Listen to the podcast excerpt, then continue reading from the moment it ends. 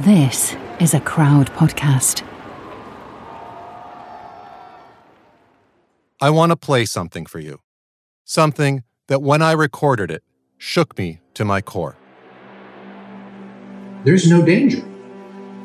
There's no racking. There's nobody with a weapon. There's no military aged male. Well, then. Who opens fire and how the fuck does anybody think it's okay to open fire in that room? That's in that in that That's scenario, it's not. Yeah, in that scenario, it's not okay. By the time I had this conversation with Frank, I'd been filming him for years.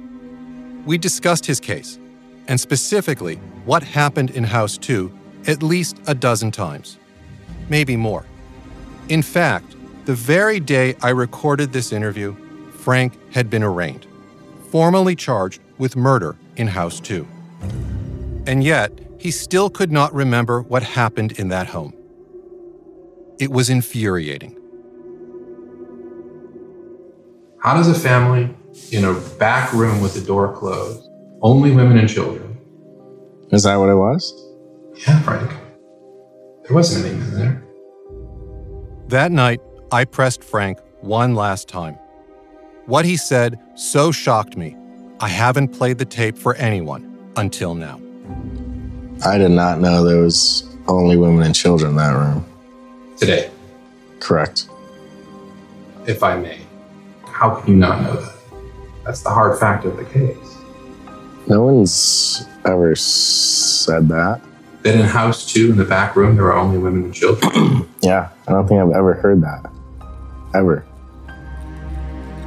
My name is Michael Epstein, and you're listening to my podcast about the longest most expensive criminal investigation in U.S. military history Murder in House 2. Episode 7 The Enigma of Frank Wuterich.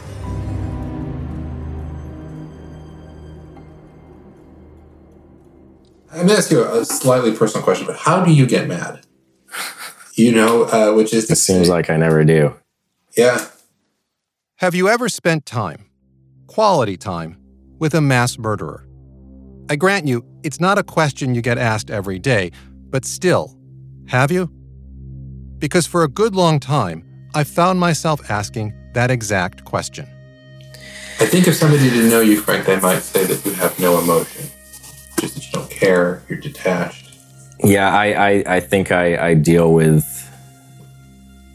things sort of unusually. Probably not how typical people deal with things. Um, sometimes I, I tend to think about things just very logically and without emotion. I mean, it's it's yeah, that's true. I do. Um, like I said, I don't know how I learned that or where I learned it, or but it's just I don't know. Frank had been charged with 18 counts of murder. The government, in effect, said Frank was a mass murderer. If convicted, he could have gone to jail for a very long time, possibly the rest of his life. The pressure must have been immense. But here's the thing I had no idea if it was. I couldn't tell you if Frank felt stress or anxiety, if he felt guilt or was overwhelmed with remorse, or if he was angry or sad or anything, because I never saw any emotion from Frank Wuterich. Is it that you're not showing emotion? That there is emotion? Oftentimes, oftentimes it is. Oftentimes it is. But they're there? Yeah, they're there. They're there. I'm just in a position now to where, you know, I just I feel like I need to show the least amount of emotion as possible. As far as for perception reasons or whatever the case may be. I just choose not to do that in front of other people. I want to read you something. Something I thought about every time I was with Frank. It's the very first paragraph from a book called The Journalist and the Murderer by Janet Malcolm. Here's what it says Every journalist who is not too stupid or full of himself to notice what's going on knows that what he does is morally indefensible. He's a kind of confidence man, preying on other people's vanity, ignorance, or loneliness gaining their trust and betraying them without remorse. Journalists justify their treachery in various ways, according to their temperaments. The more pompous talk about freedom of speech and the public's right to know. The least talented talk about art. The seemliest murmur about making a living. Ouch. Not the most flattering portrait of journalism, but I think more accurate than most want to admit. Janet Malcolm was writing about Joe McGinniss and a book he wrote called Fatal Vision. In it, McGinniss told the story of Jeffrey MacDonald, who had been accused of a horrible crime the murder of his 26 year old pregnant wife and his two young daughters. It was a sensational story, fodder for the day's tabloids. And in the middle of that scandal, McGinniss achieved something of a journalistic coup unfettered access to MacDonald and his defense team. Joe McGinniss lived with Jeffrey MacDonald. He exercised with him, sat at his defense table in the courtroom, all with the understanding that when MacDonald's trial was over, McGinniss would write a book about it. MacDonald ended up being found guilty of murder, and he hated McGinniss's book, which savaged him when it came out. Jeffrey MacDonald was convinced Joe McGinniss had betrayed him. I think you can see why I kept thinking about the journalist and the murderer every time I was with Frank. See, for a documentary, or in this case, a podcast, to be any good, for it to have any drama, you not only have to gain the trust of your subject, you have to find a way to film them in what is almost certainly the very worst moment of their life. Who does that?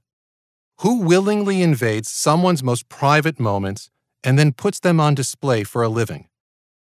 And I'm not asking that question casually or rhetorically. At some point in my journey, even as I was putting together this podcast, I started to wonder what am I doing? Is Frank fully aware that whatever I create from all this footage might make him look bad? That he might end up being portrayed as the killer he so emphatically claims he's not? And what about my independence? I filmed Frank and his family for years.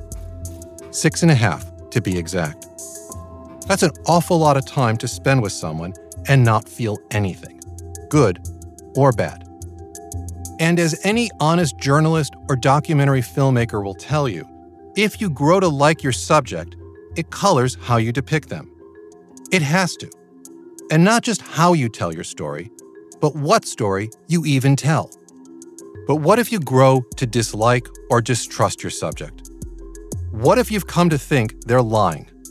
That they really are guilty? Are you obligated to tell them what you think? How you feel? Even if it means it'll jeopardize your access. I say all this because, as I told you, I came to like Frank.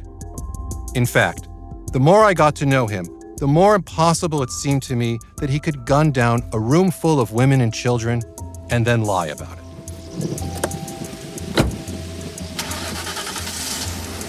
Then again, maybe I was too concerned about maintaining my access to accept the truth. So is it uh, strange being back home? Yeah, I haven't been home in uh, since 2008 uh, and I don't I don't come back here very often, but I always I always love coming back home. A few months before Frank's court martial, Frank made a trip home to visit his parents in Connecticut. Remarkably, at that point, I knew next to nothing about his childhood. What I really like, I think, about Connecticut is just kind of the small town feel and, and the trees. Like there's a lot of forest and woods and I used to love, you know, playing in the woods and and whatnot. Um, my parents didn't like it so much, but you know, I would. Me and my friend Will used to have a fort that we built in the woods that no one knew about except us, and you know, it was just it was a lot of fun. And so, so when Frank told me he was coming out east for a visit, I grabbed my camera and drove up to Connecticut to meet him. So right up here is where I uh, used to go to church every single Sunday. Did uh, you know Sunday school, and then as I got older, was uh, an altar boy and did that whole bit. Was in their you know Christmas pageants every year. Uh, everything baptized, confirmed, First Communion. No, I don't think I've ever asked you, but are uh, do you feel like you're a religious person at all? When you did all that? Um, maybe I'd rather not say. no, I, I, I have. Um, I'm very much a, a, science person, I think, and so um, I never going to church. You know, I would I would do the work and, and pass the test and all that to to be able to get you know confirmed and and all that. But I just Uh, things just didn't really click for me there. I didn't really understand it all. And so I think, you know, I kind of feel the same way now. So this is this used to be a diner where my mom used to go, I think like every morning and get her coffee and hang out there for a couple hours. Oh, okay, here we go. McDonald's first job.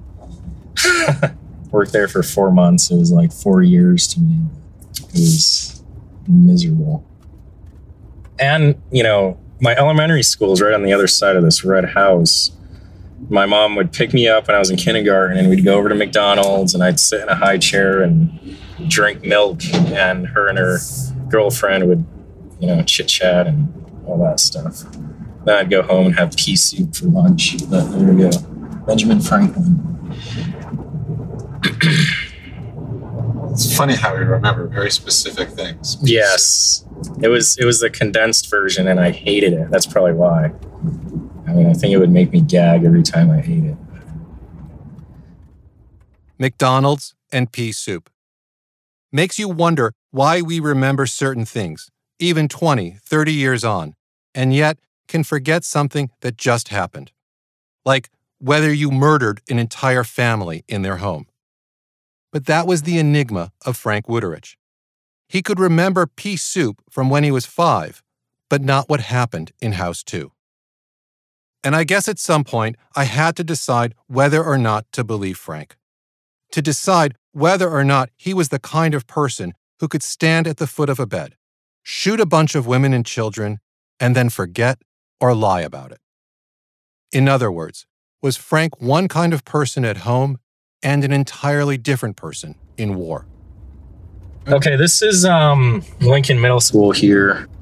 My my first real kiss was in Lincoln Middle School in the hallway in seventh grade.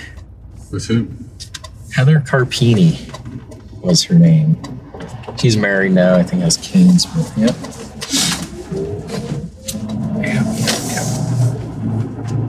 yeah, It's funny. I, I think I remember every single one of my girlfriend's first and last names.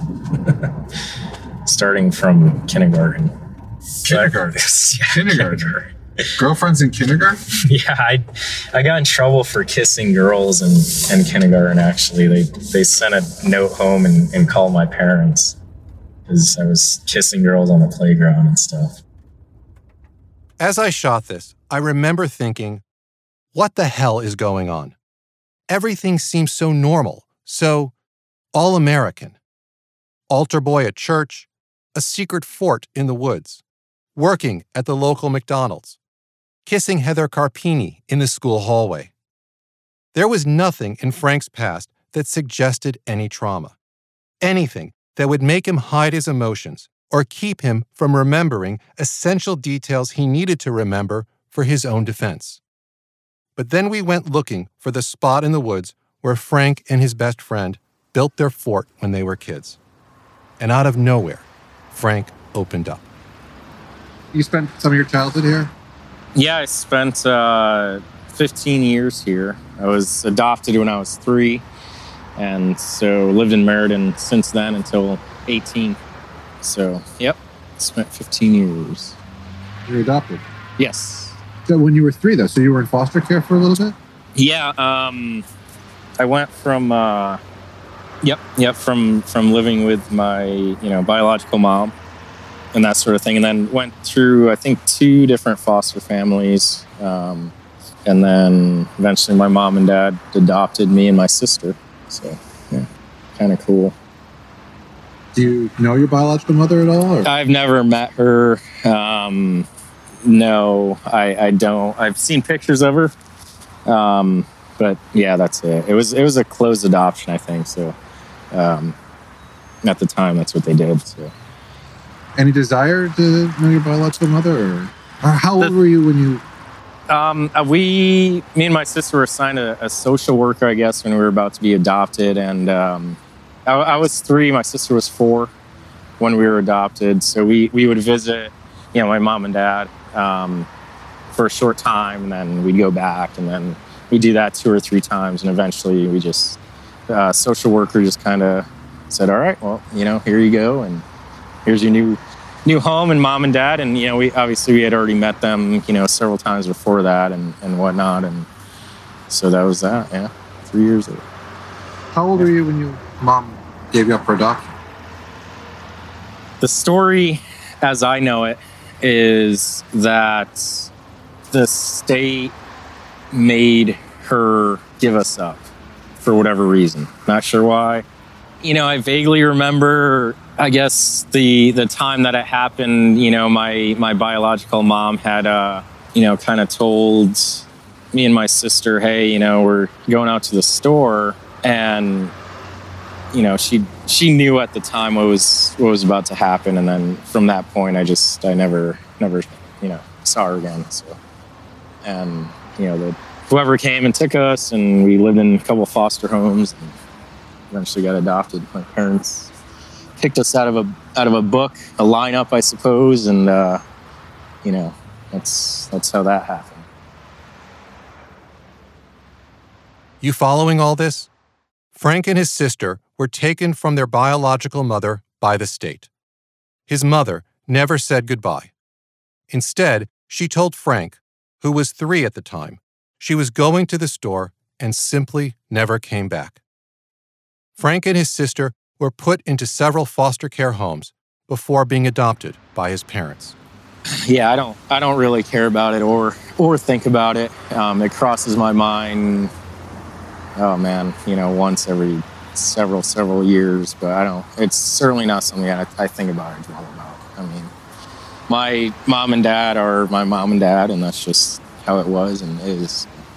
I don't know the story. I was way too young, obviously. Um, and you know for whatever reason it, it happened that way so um, i do have another younger i think half brother somewhere out there that i was told about but obviously never met or don't know much about that so and the final revelation frank had a brother who was only an infant when the state took him and frank from their mother a brother who frank never saw again. From what I understand, he was like just born or, or you know, very, very young. And um, so the social worker and the state, whoever, you know, does the um, procedures for, for adoption didn't feel like it was necessary for him at such a young age to remain with with us. So. so is there residual anger no, I don't. I don't have any anger or resentment. I just, I just really don't think about it. I mean, if I thought about it, there would just be too many questions that would never be answered. It's not worth dwelling over thinking about. So. It's not worth dwelling over. Not worth thinking about. If I thought about it, there would just be too many questions that would never be answered. I gotta give Frank this. He is consistent. Now, I'm no more a psychiatrist or a therapist than I am a Marine, and there's a real danger in inferring too much from Frank's story. But ask yourself this Does knowing about Frank's childhood change how you feel about him? About what you think he's capable of doing? Does it change how you feel about the case? Because if I'm completely honest with you, it did for me. I mean, is this the backstory of a mass murderer? This is Michael, and I don't know about you, but sometimes life gets so busy I don't have the time to cook, but I still want delicious, healthy, gourmet meals. Enter Factor. Factor's delicious, ready to eat meals are always fresh and never frozen. Each meal is chef crafted, dietitian approved, and ready to eat in just two minutes. I eat the flexitarian and protein rich meals, and with a weekly menu of 35 options, there's plenty for me to choose from. Last night, I had the Moroccan style almond crusted salmon, and it was quick and amazing. And if you want more than meals, there are over 60 add ons like breakfast, on the go lunch, snacks, and smoothies to help you stay fueled and feel good all day. And if you're like me and you're always looking for gourmet options, you can try meals that feature premium ingredients like filet mignon, shrimp, truffle butter, broccolini, and asparagus. Customize your weekly meals with the flexibility to get as much or as little as you need. You can always pause or reschedule deliveries to suit your lifestyle. Factor is your solution for fast premium meals without the need for cooking. So what are you waiting for? Head to factormeals.com slash murderhouse50 and use code murderhouse50 to get 50% off your first box plus 20% off your next box. That's murderhouse50 at factormeals.com slash murderhouse50 to get 50% off your first box plus 20% off your next box while your subscription is active. From DNA testing to the Dixie Mafia, Crime Capsule brings you new stories of true crime in American history. I'm your host, Benjamin Morris. Join us for exclusive interviews with authors from Arcadia Publishing, writing the hottest books on the most chilling stories of our country's past. You can find us wherever you get your favorite podcasts or on evergreenpodcasts.com. Crime Capsule History so interesting, it's criminal. My name is Bill Huffman, and I am a former Cleveland news producer, and I am now the host of the podcast Who Killed. I began the show focusing on the unsolved murder of Amy Mihaljevic, and now each week I explore a different case with a focus on some of the victims who don't get the attention they deserve. I have a deep catalog of over 225 episodes, so there is a guarantee there will be something for you. Who Killed is an evergreen podcast, killer podcasts, and slow burn media production. Subscribe today wherever you get your favorite shows. One cold December afternoon, Neal Puckett, Frank's lawyer, called me with some bad news. Frank and his wife Marisol were separating. Neal didn't know all the details, but he was worried about Frank's emotional state, and he asked if I would fly out to Camp Pendleton to help him check in on Frank and his family. Does Maddie seem more stressed than she used to be? I mean, is she like quick, quicker to anger or less patient? She, she seems to be the same, you know, woman that I've always known. Um, but you know, at right now, um, we're kind of going through some issues. So really, yeah, yeah. But you know, that's I guess for us to work out. We haven't really talked a whole lot about it more lately, but um, she last night uh, said that she is probably going to go away for like a month or something. You know. Well, I'm I'm sorry to hear about that, Frank. It you know it, it's it's just I mean it's a lot of things. Um, I don't know. I'm not going to get into it really. The one thing that I that I didn't want to get out of you know I guess telling you guys was this whole feeling that you have that this is because of the case. You know, it goes a lot, you know, Deeper. deeper and, and, and further than that, you know. Are you thinking that you guys are going to end up splitting ultimately after separating? I mean, is that is that a possibility? Yeah. Yeah, definitely. You've considered that as a possibility. Yeah. yeah. The next day, I went and talked to Frank's wife, Marisol. So I filed for divorce last week. He's being served today. Words were exchanged. I said some pretty hurtful things. I said maybe what they were saying about him was right. Maybe he wouldn't have like think twice about doing what he did in Iraq. And then I, I called back and I apologized for saying that. But I was like so mad at him. So I regret bringing that into it. Yeah but um, he honestly is not like the same person I used to know. Like, really, he's just changed so much. One week before Christmas, Marisol and the girls moved out of the family home, leaving Frank all alone. Two weeks later, Frank was formally arraigned, meaning he was charged in a court of law for the civilian deaths in Haditha. It's the beginning of the end, so How does that feel? I'm hmm, part scared, but hopeful. If that makes sense. I don't know. Either way, it's it's gonna be over pretty shortly. That night, as I told you at the beginning of this episode, I went to Frank's now empty home and talked to him about his divorce, the upcoming court martial, and why he still couldn't remember what happened in House 2. I think there was a time when Neal said that you were prepared to serve time, maybe when it was further away. when everything first kind of came about and you know like right when we got back and you know everything kind of just exploded and, and blew up. It was then that i probably felt the worst as far as mentally and, and all that. As time has gone on i've i've gotten more confident with how certain things are playing out. Obviously you know there's still a lot of questionable things but um yeah, I mean, there was definitely a time where, I mean, I didn't know. I mean, shit, it was a time when there was a possibility that I'd be sentenced to death, you know? How'd you cope with that? It's a good question. I just, I, I didn't, I try not to think about it as much as possible. Um, and that seems to be my answer for a lot of things, but um, it was rough. I mean, you know, I'm not going to lie. I mean, I don't know how I coped with it. What impact do you think it had on your personal life?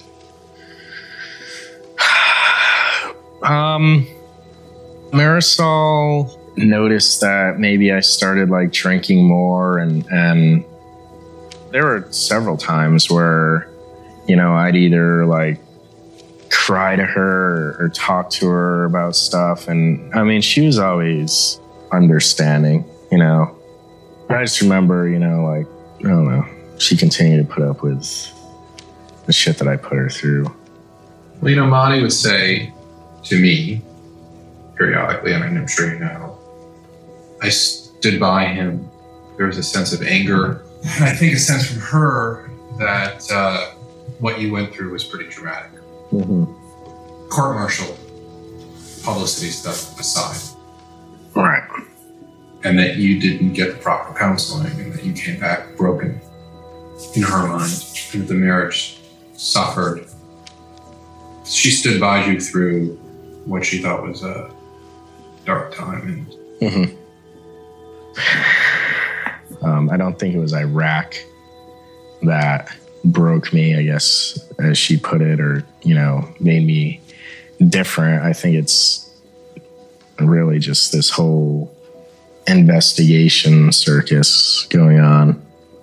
I mean, that's the stress that's in my life is the investigation. It's not, you know, me trying to deal with things that happened in Iraq or things that I saw. It isn't. It's just, it's really just the investigation. I'm angry at myself for not being able to defend myself because I don't remember. Everything is just so jumbled up that I cannot remember what happened. And therefore, I cannot, I can't even defend myself I don't know what the fuck happened. Frank wasn't the only one frustrated by his inability to remember. We all were. I mean, how do you defend a guy whose only defense is, I forgot? And so, with the trial only weeks away and his family in ruins, Frank's legal team, Neal, Haytham, and Colby, made one last ditch attempt to jog Frank's memory by sending him and me to Haditha. Hey guys, can we just stop doing everything for one We gotta, we gotta move, man. We've got, I know, I know, I know, but we've got. we've got like 15 minutes and we've gotta be gone. I know, but Frank is going through the Hey, thing. we gotta, we gotta move. Okay. We don't have much time left. Okay. I'm trying to remember what happened. In the next episode, Frank finally tells us what happened in House 2. He's trying to sugarcoat it, Staff Sergeant. I know you know what happened. Okay? So let's cut the bullshit. You sat in my office one day and you, you said you didn't shoot in the back bedroom. Yes, sir. Okay? I know you know what happened. Whatever the reason, you can. I, I don't give a shit. You want to keep it to yourself, you shoot yourself. You're going down. Everybody's turned on you. Nobody gives a shit about you. If you want more Murder in House 2, join us on Facebook, Instagram, and Twitter, where we'll be posting videos of what you've just heard, as well as photographs and copies of original investigative documents. Just search for Murder in House 2. This is a Crowd Network podcast in association with Buccaneer Media and the Dakota Group. The podcast was produced by Steve Jones and edited by Ed Eniot, with additional editing by Ed Barteski Jr. and R.A. Fetty. Executive producers for Crowd Network are Mike Carr and Mike Pearls, and for Buccaneer Media, Tony Wood and Richard Tulk Hart. Original music by Joel Goodman, with additional tracks from BMG Production Music. Finally, if you'd like another podcast recommendation, check out a Crowd Network original called The Mentor, where businessman Rick Lewis tries to change the lives of three young people in just 12 weeks. 2020 has been a crappy year for most of us. But Rick and the Mentor podcast are at least trying to end it with some good news. Give it a listen. Just search for The Mentor in your podcasting app. I'm Michael Epstein. Thanks for listening.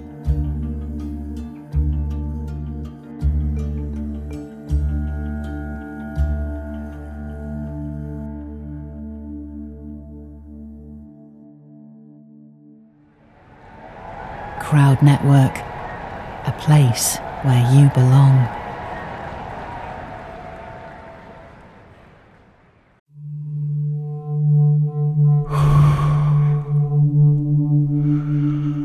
I'm an American vigilante. I have a question for you. What would you do if someone you cared about was abducted, taken from you? Would you call me? Would you care about how I got them back? Download American Vigilante now.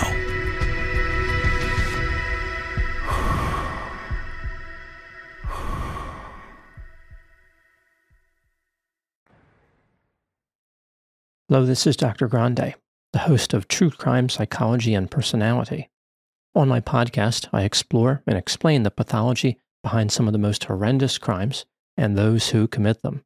We discuss topics like narcissism, psychopathy, sociopathy, and antisocial personality disorder from a scientifically informed perspective.